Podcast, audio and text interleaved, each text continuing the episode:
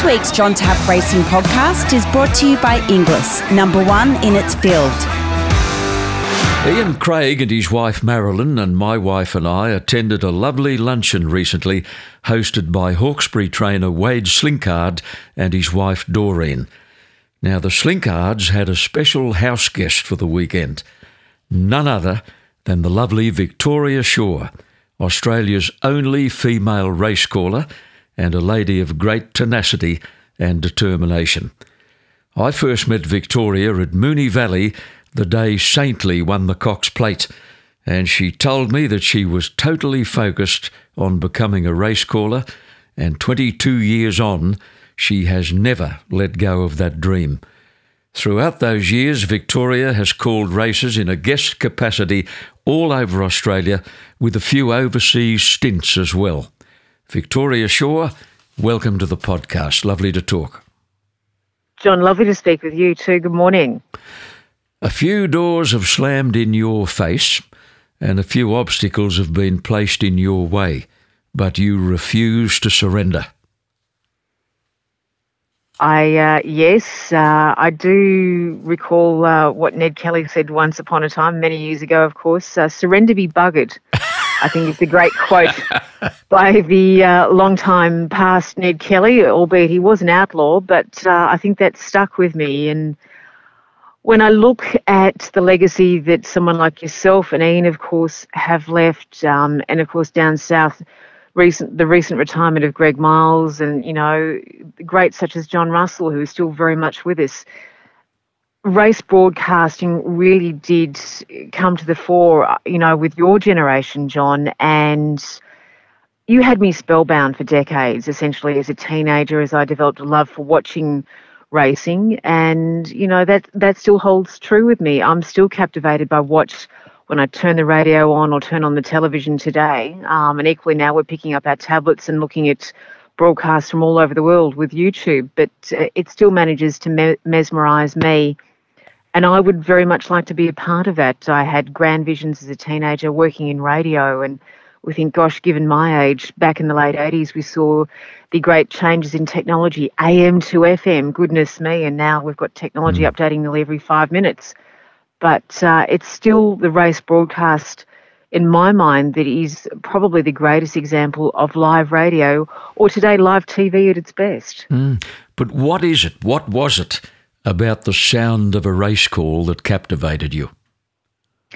Look, apart from the immediacy, there's the element of the unknown. You look at a, a red hot odds on favourite when they jump, and it could be a dollar eighty or even shorter than that. But at the end of the day, we still don't know the outcome we could be, you know, you might look at speed maps today and this thing's predicted to go to the front. It's got a good draw towards the inside. The track favours it, all the conditions are right, but things still occur. Or we're looking at a grand horse such as Winx that has totally captivated audiences right around the world.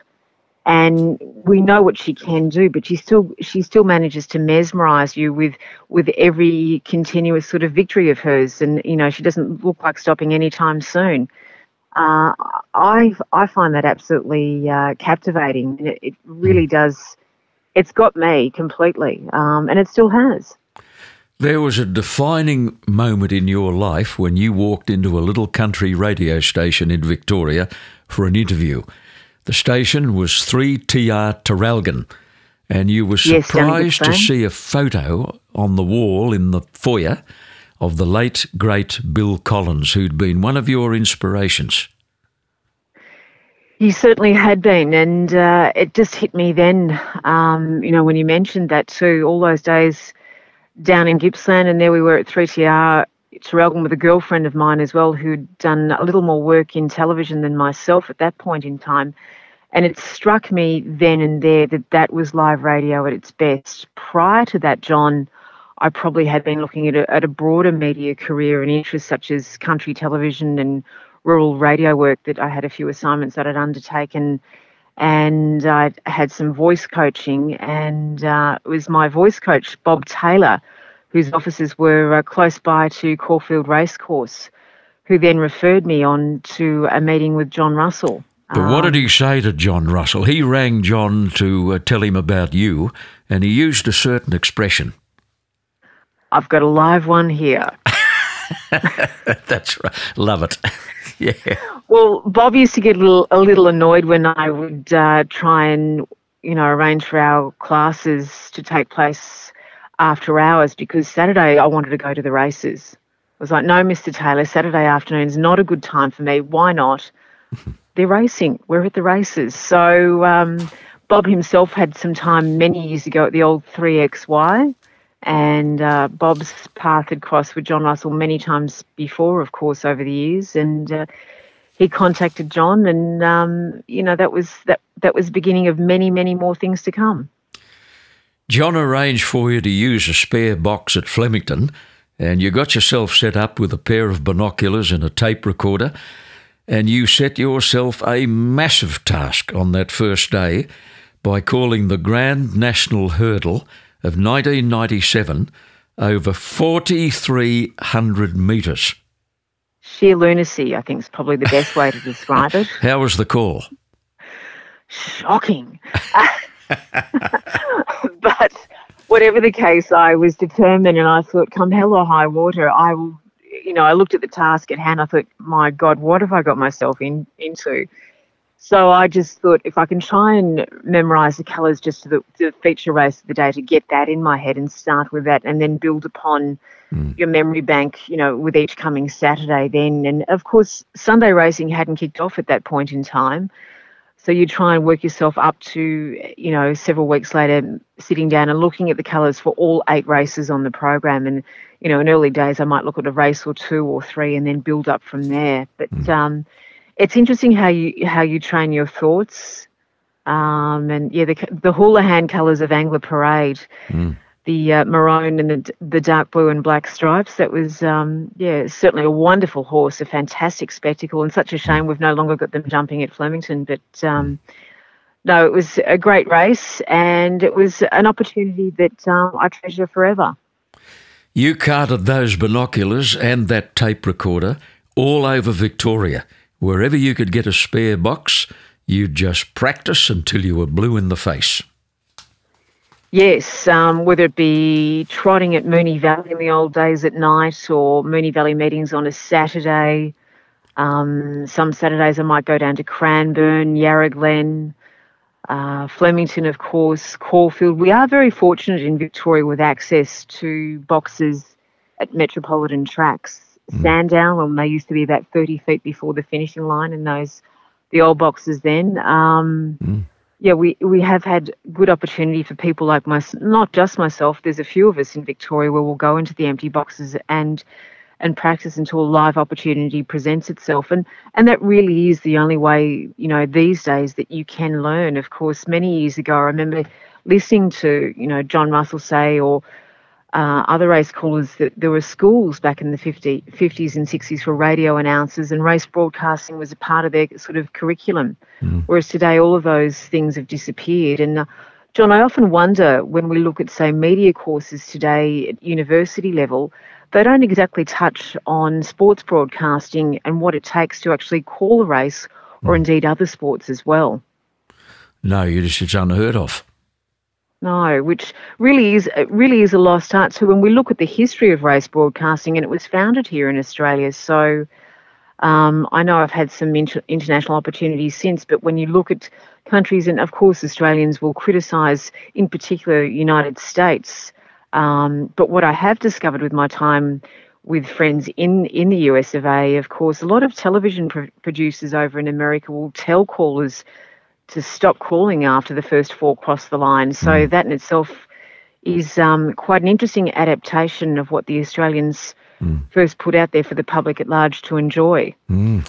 I called the races at Hollywood Park for a couple of weeks way back in 1990, and I can remember the reaction of the, the punters on course when we called the run on right through to the last horse. They were stunned. It was unheard of. I know, and and really sadly today, you know, in some sectors it still is, but uh, some of the engagements and uh, opportunities I've had to meet people overseas, and interestingly too, um, John, there's a young man in the United States called Jonathan Horowitz mm. who calls in Colorado, and and the first thing Jonathan said to me in this great big cowboyish voice was, I always try and muddle myself off the Australian race callers. And he mentioned your name too. So certainly the legacy that you have left and your contemporaries is is global. Oh, well, thanks, Victoria. Finally, your big day came. Your first professional race call was the Hanging Rock Cup of 1998, New Year's Day. Famous meeting, big crowd. What are your most vivid memories of that day? Apart from being completely inappropriately dressed to climb a ladder in front of about 12,000 people. yeah. And a clear view of my rear end. You're a brave um, girl, brave girl. yeah, that sundress, goodness me. Uh, look, Miss Angelique coming at, up at the home straight in the mixed circuit uh, colours, the red with the white love hearts. Mm. Great, great colours for a girl to call in her first race. Um, look, it was, it was a frightening experience to say the least, even though it was about 38 degrees. Um, it's amazing how stone cold your body temperature can be when you're extremely nervous. Yeah but it stuck with me, and I think it's the excitement of the event and and also the challenge too before you. I want to get this. You know, you'll always walk away from a call and you think, "Gosh, I should have done this or tried that," or mm. you'll always be your, you, the world's worst critic at your own work. But I just thought, this is so exciting. I can't let this go. One day at Mount Gambier, you met a lady called Pamela Knox O'Connor. And the link you had with that lady was quite bizarre. It was too, yes. Um, I think, John, it's very interesting to note, and I will always credit and mention Pamela Knox is her maiden name. Pamela was the daughter of Sir Errol Knox, who had an incredible Australian newspaper, the Old Argus in Melbourne, which was a wonderful coloured broadsheet, which would have been such an expensive. Uh, newspaper to print in its day, but a beautiful old broadsheet is as big as the age down in Melbourne now, which is long gone, unfortunately.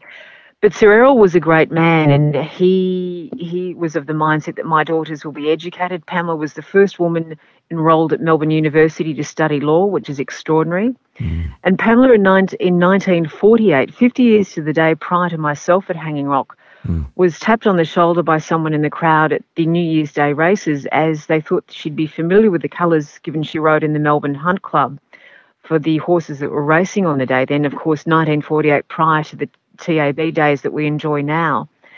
And Pamela had to take over from a certain race caller on the day who was um, perhaps a little tired and emotional as they might have enjoyed the New Year's festivities a bit too much the night before. and Pamela took over the call for the remainder of the afternoon. And she only did it once, and she spoke to me about it, and she said, I never ever wanted to do it again. Mm. But uh, she also enjoyed herself on the day too. So that was Australia's first female race caller, really is Pamela Knox O'Connor. And Coincidentally, Pamela rode in the Melbourne Hunt Club with my late grandmother, Margaret mm. Victoria Selman, who mm. I never met. She was long gone before uh, before I was born. Mm. Not long after that, you were invited to be guest caller on Deloraine Cup Day in Tasmania. The with third place getter, eh? With Peter Gilligan. Yeah, Pete Gilligan. The third place getter in the race you called was ridden by the celebrated female jockey Beverley Buckingham, only three weeks before that horrible fall at Elwick in Hobart that ended her career. Yes, and there was that beautiful big smile of Bev's and that you know that gorgeous mop of jet black hair and those dark, gorgeous brown eyes. Such a, a beautiful young lady, but such a gutsy determina- determination, or you know, about her her whole being, not just the way she rode. Um, but it was lovely. Bev actually finished third that day on a horse called All Sand, who actually enjoyed uh, a fair bit of success in Melbourne for Graham McCulloch. And I can remember Beverley coming up the home straight there at uh, Deloraine, which was an interesting track because um, there was a football grandstand in the middle, a shearing shed, there was sheep grazing, mm. and there was a bushfire not too far away in the distance as well. Mm. A bit of smoke in the, smoke in our midst that afternoon. But um, at the end of the uh, race day, Beverley and a whole family came up to speak to me, and that was that was such a delight because I mean Beverley was a superstar, and she had done so much. And also back then too, with uh, the technology of the day, we didn't exactly get the Tasmanian results straight away. Mm. So in Melbourne or Sydney, you're always hanging out to hear what had happened in Tasmania. We all knew about Bev, and um, for her to come up and spend some time with me, that was so generous of her because obviously they had had to go home and feed horses and other things like that. But her whole family to to have a sit down and have a bit of a chat and a cup of tea, that was just gorgeous. Great girl. She rode almost a thousand winners, Victoria. Her total was 960. She was wow. the first female jockey to win a jockey's premiership anywhere in Australia. I think she might have been the world too, John. But um, may have, yeah. Yeah, looks such an extraordinary legacy, and you know, just almost the ferocity of her riding as well. God, she was brave and bold, and she zipped to the front as soon as she could. She it was just wonderful to watch. She really was. Victoria, stand by there. We're going to pause for an important break on our podcast. We'll be back in just a moment. For over 150 years, Inglis has led the way in the field of thoroughbred auctions. In 2018, Inglis again sold the most yearlings at the highest average. Last season, Inglis was number one for Group 1 wins and the only auction house to sell a Group 1 winning two year old. They sold four, in fact. I'm proud to align myself with Inglis, number one in its field. My guest is Victoria Shaw, Australia's only female race caller. Everywhere you went in that era, you were under the microscope and you knew that. How were your nerves in those early days? Uh, not the best. um, look, it's yeah, it's a nice way to develop a bit of a sleep disorder. Um, it, it does. Sadly, your nerves can override what you're trying to achieve on the day, which is not too good at times. Um, mm. And learning to overcome those fears, and also any unnecessary anxiety. I mean, John, in all honesty, sometimes the reaction from the public can be uh, a little under what it should be. You're not you're not looking for hugs and no. and letters of congratulations, but uh, sometimes you get the odd uh, voice from the when you're walking through the crowd or something. You think, mm, goodness me, that's a bit ordinary. Didn't need that. No, um, no. But whatever the case, look, we're out there to represent what's going on before us. And you think about the scrutiny that jockeys are under, trainers as well. There's the pressure of the tote, of course people expecting where their money is to, to actually, you know, give them a return, so to speak. There's a lot of pressure on for, for everyone engaged on race day, and um, you know, you try the best to de- to deliver in the best possible fashion that you can. But I think today, probably the best thing I've ever done for myself, um, and this is going to sound completely bizarre to those that have never bothered to actually venture up and, and call a race live. Mm. Greyhound racing is the best thing I've ever done um, to mm. be in control of my nerves in a situation and it's completely altered my mindset. God knows why when they're going hell for leather up the straight at a place like Healesville mm. in under 17 or 19 seconds over 350 or 300 metres. They're absolutely mm. flying. Um, and the finishing line is effectively over our shoulder. That uh, mm. can present you with a few tricky conundrums, but um, it really has taught me to calm down. Um, and I, I really believe that greyhound racing is probably the best thing that I've added um, to my sort of repertoire as part of being a, a, training or ongoing. My training is always ongoing as a race broadcaster. A respected Melbourne Greyhound caller called Rob Tester has given you great support and great guidance. He certainly has. Look, um, John, I think it's important to note for your listeners. I would be nowhere today without Rob Tester. He has unbelievably put himself in a position where he went out of his way. A situation presented itself, um, unfortunately, when the live uh, baiting outrage really was at its peak. Um, I had an opportunity with Racing Queensland, which was just fantastic, to call a final for greyhound female, all women trainers with greyhounds, all female drivers in a, a pacing race, and of course, um, all female jockeys in a race at Doomben a galloping race, of course. And um, sadly, we lost the greyhound event given the pressures of the day. But the training that I underwent at Sandown Park with Rob on a Sunday to get ready for that opportunity, I thought, right, I'm not letting this go. And Rob contacted me and he said, right, let's start going live with this in Melbourne. You've worked so hard. don't let that all go to waste. And you, you know, and I do need to be across all three codes. I do think it's also important to mention a lot of people don't understand. I actually work in the legal industry um, in a support capacity during the week as well. So all of this is undertaken in my spare time. Mm. And uh, I thought, well, Sandown Park is a nice close drive from home, which sort of um, you're you know giving yourself a better chance then when you're turning up to these venues. You don't have a big drive. You can sink more time into your form and looking at replays. And we just started going live on a Saturday with full support for a Sunday, pardon me, mm. with full support from the club, and um, we've taken it on since there. So it's it's been a wonderful opportunity. And I think the racing too is just fantastic. It's not a code I grew up with, but it's something that I have absolutely fallen in love with. And the amount of women we've got training, my God, mm-hmm. plenty of them. Uh, and it's such a great sport. And the dogs are just, they're gorgeous. And, you know, we've got, this is the strongest greyhound jurisdiction in the world. To have so many dogs now that are racing and winning over a million dollars in stakes earning, and you mm. know, to see the progeny of wonderful size such as Fernando Bale zipping around at the moment. That's that's just fantastic, and you know to have seen a, a wonderful bitch like Fanta Bale, or you know I've I've actually had the opportunity to call Aston Dee Bee, who of course won last year's Melbourne Cup. I mean that's that's a fabulous opportunity, very exciting. Mm, it has sneaked up on you, hasn't it? The greyhound racing. It sure has, and it's something I, I never ever want to put down to. I'd love to continue on with it as well. You got an interesting offer once from uh, Tabcorp Victoria shortly before it bought Tab Limited New South Wales. That must have been around 0203. It was an ambassadorial role. What were your duties? You did that for about two years. That was uh, a lot of fun too, working for Tabcorp. And as you've mentioned, prior to the acquisition of the New South Wales tote, in Melbourne, uh, we did a lot of pre records on Good Morning Australia, which would go out on race morning, particularly on big Group 1 dates throughout the spring, such as the Cox Plate, the Caulfield Cup, mm. uh, Derby morning, things like that. We would preview um, punting opportunities.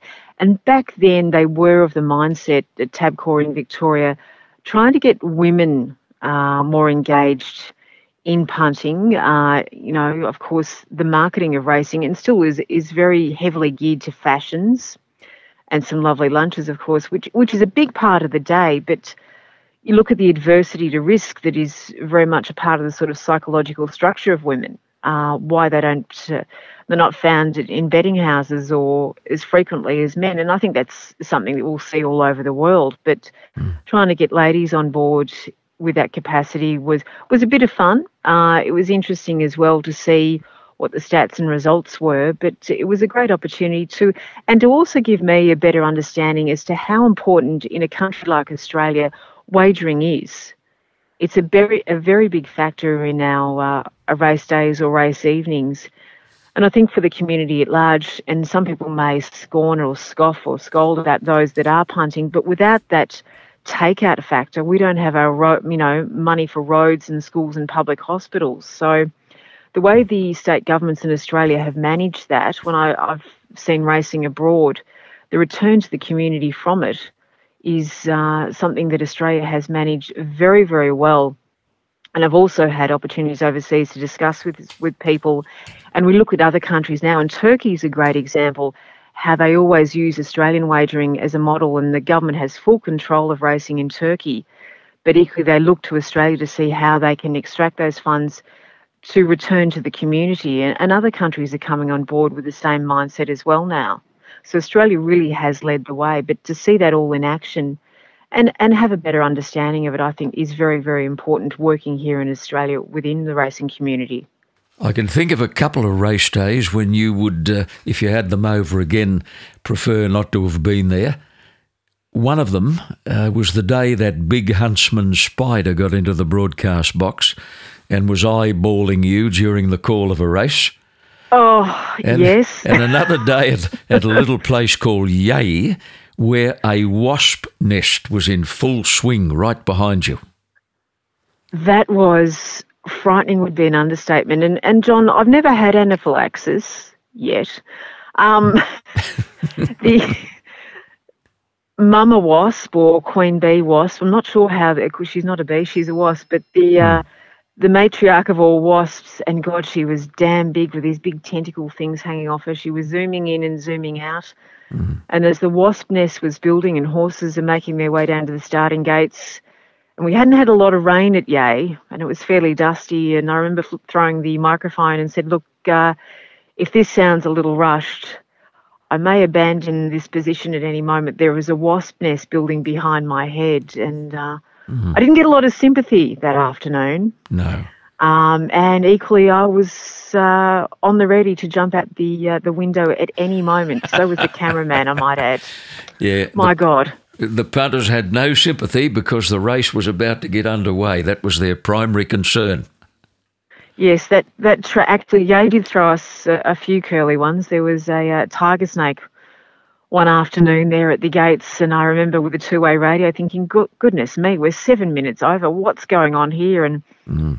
I uh, hit the button on the two-way, and I said, uh, "How much longer?" And all I can hear is this snake in the background, and I made sure my microphone switch was off. And the cut of the stock whip slammed on the ground from one of the starters, and jockeys were jumping off, and horses were rearing, and people were just basically running for their lives. They eventually got him. Mm but I might have been about 300 metres away, and I just had a great urge to, to get up on the roof. oh yeah, oh, and a tiger snake. I mean, they're not the uh, they're, they're not, not, friendly. They don't have the harmonious personality, do they? No, no, particularly when they're cut in half. But anyway. now, Victoria, you called a picnic meeting one day at a place called Mansfield in the high country. Yes was about 2013, and you were broadcasting from a position well short of the line. And you were yeah. uncertain about one of the finishes on the day, and you actually used the words, This is a job for the judge. But the judge it didn't cooperate. No, it was a ridiculous outcome. Goodness me, Mansfield It was an event over 12 or 1300 metres from memory. I was standing on a picnic table, appropriately dressed, I might add, trying to avoid sunburn on another 40 degree wonderful day. Mm. And there was probably about 150 people on course in total because it was an absolute stinker in the middle of summer. It was the 28th of December. And as the Blue Angel and Vixenite went hell for leather down the back behind the uh, behind the red gum at Mansfield, and they were at each other for no more than a long neck the whole way. We did start with a field of five, and they managed to get scratched down to various incidents down to just the two. Mm. So when they let them go, the Vixenite and the Blue Angel uh, were at each other, hammer and tong the whole way. And as they rounded the corner for home, Vixenite was leading on the inside. The Blue Angel kept coming again, and Vixenite looked like she had the race sewn up. And just as they've hit the line, remembering them about 30 feet before the line, the Vixenites lunged right on the line, and I just said, "Goodness me, we're going to have to go for the photo." Mm. And the judge had the luxury of being under a roof and a structure with a photo finish, and I don't know if he was a little tired or perhaps tired and emotional, just a little hot under the collar. Mm. But he put up the numbers, and Vix declared Vixenite the winner. Now, unfortunately, there was a little mob gathered right on the finishing line, and these young gents had had a wager, and they yelled out, "That's wrong! The Blue Angel should have the win." Mm. The stewards have come in and demanded to look for the photo. I got hauled in as well, and so did the judge. Meanwhile, of course, in 2013, and social media is what it is, and in full swing back then, Facebook has uh, been operated by someone on course and the next thing you know, Edward Sadler, a friend of mine who's been calling overseas, John Sadler's son, mm. has messaged me from the Royal Singapore Turf Club. What's going on at Mansfield? It's all over the news here. Yeah. Poor Terry Bailey, the steward's operating at Moonee Valley, and he's got the call. Goodness me, they've paid out incorrectly at Mansfield. And the next thing you know, that night, the BBC World News Service, clearly it was a low news day, the elite story was in a two horse race in Mansfield, Victoria, Australia, the judge has gone with the wrong horse. And up came my call. I nearly died. Mm-hmm. What a way to get exposure. yeah. Yes. 2008, anyway, Victoria. Can I just uh, jump ahead a little or go back a little? you called a full TAB meeting at Alice Springs, and you were very chuffed about that. I think that was uh, one day, one meeting, one achievement that gave you a great sense of fulfillment. It really did, John. And unfortunately, the circumstances that led me there, Shane Mervyn Green, Shane's turned into a great friend. Um, Shane had to have an operation and, uh, of course, couldn't be there. And Shane had to fly to New South Wales to have the operation. So I know that he tuned in on his mobile device as well. And I got a, a, you know a great message from him later on in the evening when he wrote to me to congratulate me on my work. But it was a hell of a dash up from Melbourne. I managed to get a direct flight to Alice Springs, which was, uh, they don't always operate from Melbourne every day. Mm. Managed to get on one, landed there for the beginning of the twilight meeting, um, was picked up by our racecourse manager in the ute. He had the good grace to throw the Kelpie off the front seat out of the ute into the back. Thought I was going to sit out there with his uh, bag of chaff. Anyway, so yeah, the dog made way for me. That was really nice. Anyway, we mm. jumped into the ute. We took off to the track, and in all its glory, there were the MacDonnell Ranges. What a backdrop! Mm gorgeous and the sun started to go down. It was a delightful day, and of course, there's the club colours, there's the club emergency colours, the uh, the 4X with the uh, red with the gold and the gold with the red. But as mm. the dust kicked up and they let them go, and I remember distinctly a horse running around strangely called a footful of bindies, and I thought, I don't know if that's named terribly well. but uh, as you know, the horses gallop down the back and there's a cloud of dust. I couldn't think of a better day to be an Australian. It was just fantastic. It really was. And I've got cameramen that were Indigenous with me, and I'd say, "Oh, where do you come from?" "Oh, I'm four hours that way, just around the corner." you know, and you'd be looking down at the race book, and there's a horse that's driven God knows how many hours. It was floated from Emerald in outback Queensland. It was it was yeah. just fantastic. It really was. You were guest commentator for a couple of years at a unique race meeting at a place called King Island. Uh, the King Island Race Club holds about seven meetings a year. I think they're all over that Christmas New Year period. But there's one special day where they roll, uh, they have the trots and the gallops on the same program.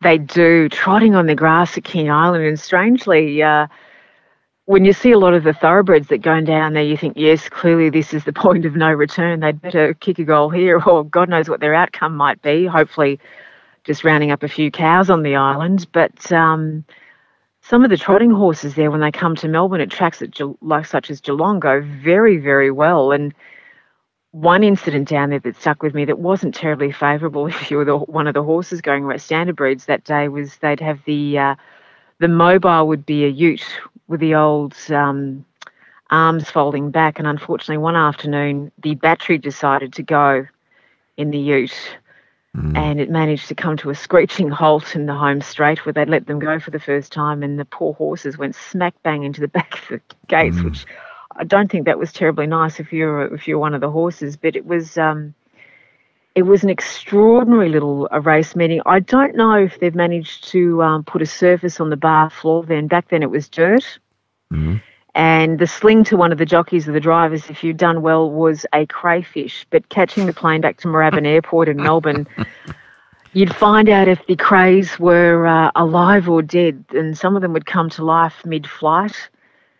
And a few jockeys that might have uh, had a couple of drinks if they'd missed rides later on in the day. Typically, jockeys down there had issues with their weight, but God knows why they'd tuck into crayfish and camembert pies. Goodness me. and you hope they didn't have too many of them, but uh, with a few bevies as well coming home because it was a, a 10 seater, so we're all a bit close. Mm. And a few of them had decided to be a bit cheeky and let their crayfish get out and scurry around the plane. Oh, God. you should write a, a book, Victoria. You should write a book. If you've got some great material. You were intrigued to get a phone call one day from a lady called Maureen Milburn, the director yes. of NARA National Arabian Racehorse Association. And this remarkable lady, who has been the recipient of some coveted awards, extended to you a wonderful proposal, bearing in mind that NARA is all about women getting opportunities. It is too the National Arabian Racehorse Association, and I think John, for your listeners, a lot of them might have seen what they would call a display race um, with Arabian horses at various tracks around Australia. And Arabian racing, particularly in the Middle East, of course, and the Northern Hemisphere, is is quite dominant. And you, you look at uh, some of the Scandinavian countries where harness racing is their number one sport. Mm. But the next tier down, their, their you know their second uh, equine sport is Arabian racing, and thoroughbreds come in a distant third or fourth, or some of the, some thoroughbred uh, events in countries such as Holland, you know, are, are way down the list of uh, opportunities for for sport. But um, Australia is the greatest producer of purebred Arabians in the world, and we export so many horses to the Middle East at great return to the breeders here in Australia, and uh, they had an opportunity sponsored by His Highness Sheikh Mansour bin Zayed Al Nahyan. Now, Sheikh Mansour is actually the chairman of the Emirates Racing Association, albeit he doesn't own any thoroughbreds, but he's all about promoting the Arabian horse. And his mother, Her Highness Sheikha Fatima bint Mubarak, is big on opportunities for women. And for those of you that haven't ventured to the Middle East, particularly the United Arab Emirates, the ferocity that this country has gone forward with opportunities for women and promotion of women in sport and the workforce within the last two decades is just remarkable. And this racing tour that Sheikh Mansour and Sheikh Fatima sponsored travels all over the world. It engages a few of us here from Australia, where some of the Australian jockeys have actually had chances to race ride on tracks such as uh, Casablanca in Morocco or Lingfield in the United Kingdom, a racetrack in Kentucky, even Santa Anita in Los Angeles, or Tor Służewiec in Warsaw. Mm. Extraordinary places. But um, when they ventured down under, they managed to sponsor two races at Moonee Valley the night that Black Caviar contested her 14th race, the Australia Day Stakes. And you were the on course commentator for those two races. I was, and to stand there, you know, Greg Miles was upstairs with me, of course, before, you know, several years before his retirement. To stand there and look down at 30,000 people on course, knowing Black Caviar was there in attendance on that night, and we had Islamic female jockeys with us mm. from Oman and the United Arab Emirates we engaged girls from Queensland to race ride, as well as, you know, amateur riders here in Melbourne. Danny Walker, who's a celebrated jockey on the Victor- Victorian picnic circuit, mm. um, and other girls are riding with us from countries such as Sweden. For the first time to, for them to even come to an Australia as a tourist, yet alone to contest a race, that was an, an extraordinary moment for them, and equally myself. And that broadcast that night went to the United Arab Emirates and also England, where Sheikh Mansour was actually residing at the time. And that was just a phenomenal opportunity that has managed to since, you know, provide me with further engagement around the world. So the debt of gratitude I have to Maureen, I don't think could ever be repaid.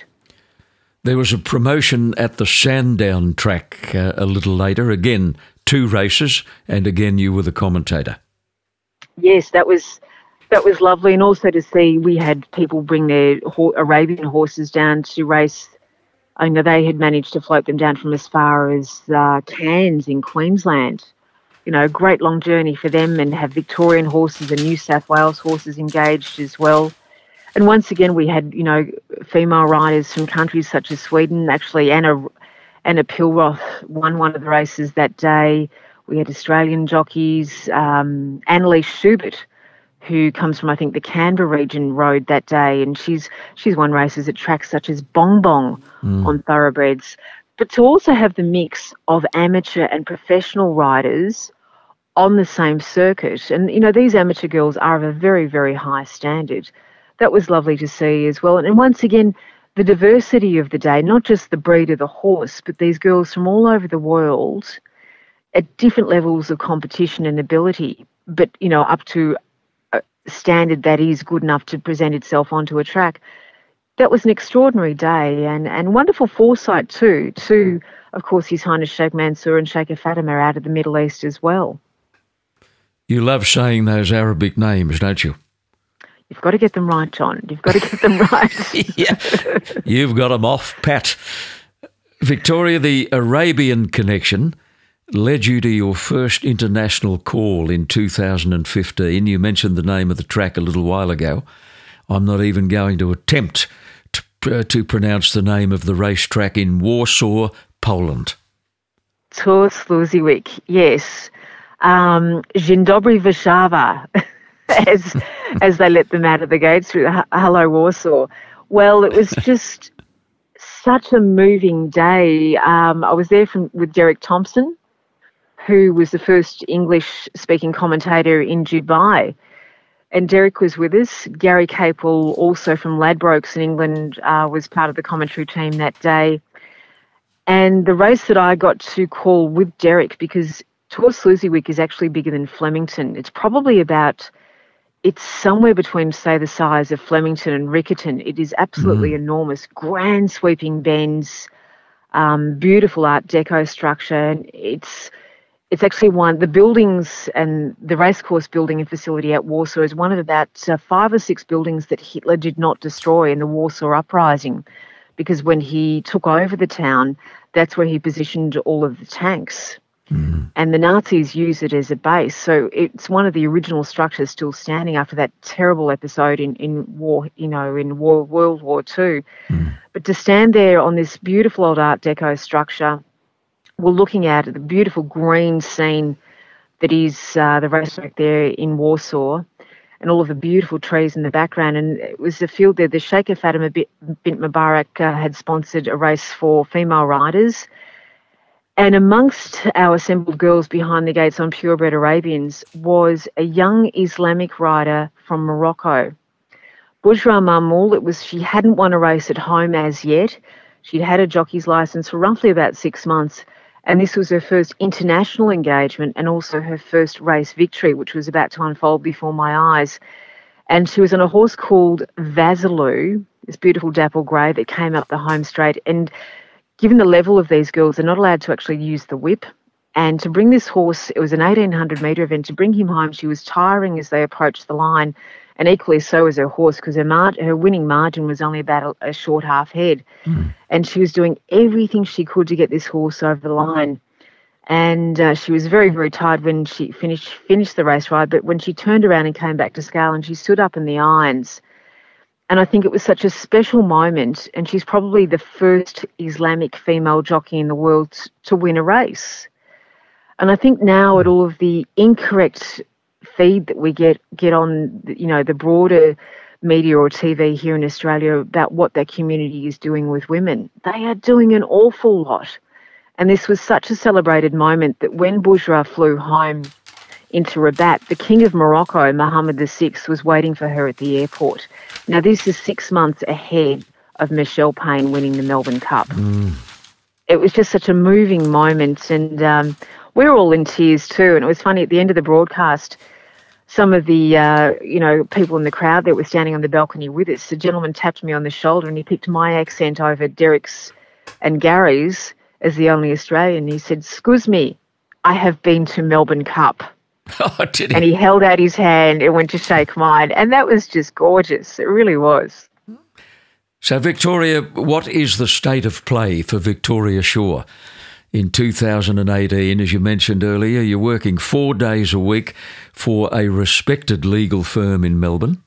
A big thank you to Kalus Kenny Intelex as well. And uh, I know one of our partners there, um, Henry Kalus, who's had you know some great racehorses as an owner and, and you know has experienced some wonderful victories. Um, I'm extremely thankful for them uh, letting pursue my dreams because we all need full time employment to pay the bills. And um, at this point, you know, I don't have a full time broadcasting opportunity, but, you know, I still attend Sandown Park every Sunday I can. I'm now uh, on air on a Friday when I can at Healesville with James Vandermatt calling the Greyhounds up the straight, mm-hmm. which is uh, an exercise in keeping you on your toes, believe me. Um, but but it's wonderful and it's very very enjoyable too. Um, it, it's almost addictive, really. And I'm also calling the Cranbourne Harness Trials as well um, on a Saturday morning. So, look, I'm continually throwing my hat in the ring wherever I can. I'm lucky enough to pick up about three engagements a year abroad with the Sheikh Mansour Festival or also um, Shadwell Arabians as well. Um, Sheikh Hamdan doesn't just uh, have thoroughbred opportunities, he also has racing Arabians around, around the world. And I've had some lo- lovely opportunities courtesy of Sheikh Hamdan with Shadwell in Morfordville and also the Gold Coast here in Australia. Um, so look, I'm always on the lookout for any opportunity that I can, and and hopefully we've got one soon up here in Hawkesbury, in New South Wales. Well, you spent the weekend in the Hawkesbury Valley with Wade and Doreen Slinkard. You attended the Saturday meeting at Hawkesbury yesterday, September the 1st, simply Yes. to familiarise yourself with the track and the broadcasting facilities. And that's a very professional thing to do because you'll be back at Hawkesbury's biggest meeting of the year, Ladies' Day, two days after the Melbourne Cup, the day of the Victorian Oaks. It is a huge race meeting, and you're you're going to be guest commentator on the day. Yes, and it's something I am looking forward to immensely. And I'd also like to say a very big thank you to Doreen and Wade for uh, for helping all of this come together, and equally uh, facilitating my opportunity here um, to go out to the track yesterday. And also a big thank you to Greg Rudolph as well, who's backing the situation, which I appreciate the club getting behind it as well. And and John, as you fully appreciate, and I think some of our listeners will what a race broadcast presents, it's a fairly hefty level of responsibility. And you out you are out there representing not just all of those owners, the jockeys, the trainers, the wonderful horses that we see, and all the hard work that goes into presenting those animals on race day. But there's a level of responsibility to the club, the club, and also, of course, the you know the broadcasting community and the punting community at large. So a lot goes into it. Uh, there's a little bit of weight on the shoulders, but uh, big thank you to Mitch Manners as well for his time yesterday and consideration, which I appreciate greatly. I did want to have a look at the track. Each track presents its uh, fair share of difficulties or idiosyncrasies, and you like to like to have those sort of you know them in the back of your mind, knowing how to prepare on the day as well. Because, as I mentioned earlier, you know something could go out and be a short price favourite, and we expect it to go to the front. It might have a good draw and get the gun run and, and, and lead all the way, but at the end of the day, they are animals, and a few of the a few of the unknown elements can present itself. So you like to be as prepared as you can be to be your best on the day. Well, Victoria, I have no doubt that you're going to be invited to call races in a guest capacity many more times in many different places. And you know what? Despite all the frustrations that you've faced over 20 odd years, isn't it nice to be asked? It certainly is. It uh, it sure is, and it's uh, it's a wonderful it's a wonderful role to find yourself positioned in. Sometimes, for all of the hard work and sometimes behind the scenes, there might be a few uh, tears and tantrums and no more tiaras. But um, you know, when you're looking them go into the gates and and all's going well, and you you know, with the more you do, like anything, the better you become. You stand there, you know, I have had the opportunity in recent years, whether I'm here in Australia or abroad, and I think, how good is this, and how lucky am I, and how thankful am I too, and. As I said uh, a moment ago, big thank you to Doreen and Wade and all of the clubs and, and fellow broadcasters that have managed to stand aside, you know, from their own roles and their own dreams and aspirations and how much they enjoy their work, as you did, John. But to be a part of that and to allow me to come into the fold, I'm extremely thankful for and, and very, very privileged. You have left your mark, Victoria Shaw, on the racing industry, on the broadcasting profession, and on my podcast today. It's been a delight having you on the show. Thank you so much. John, thank you. For over 150 years, Inglis has led the way in the field of thoroughbred auctions. In 2018, Inglis again sold the most yearlings at the highest average. Last season, Inglis was number one for Group 1 wins and the only auction house to sell a Group 1 winning two year old. They sold four, in fact. I'm proud to align myself with Inglis, number one in its field.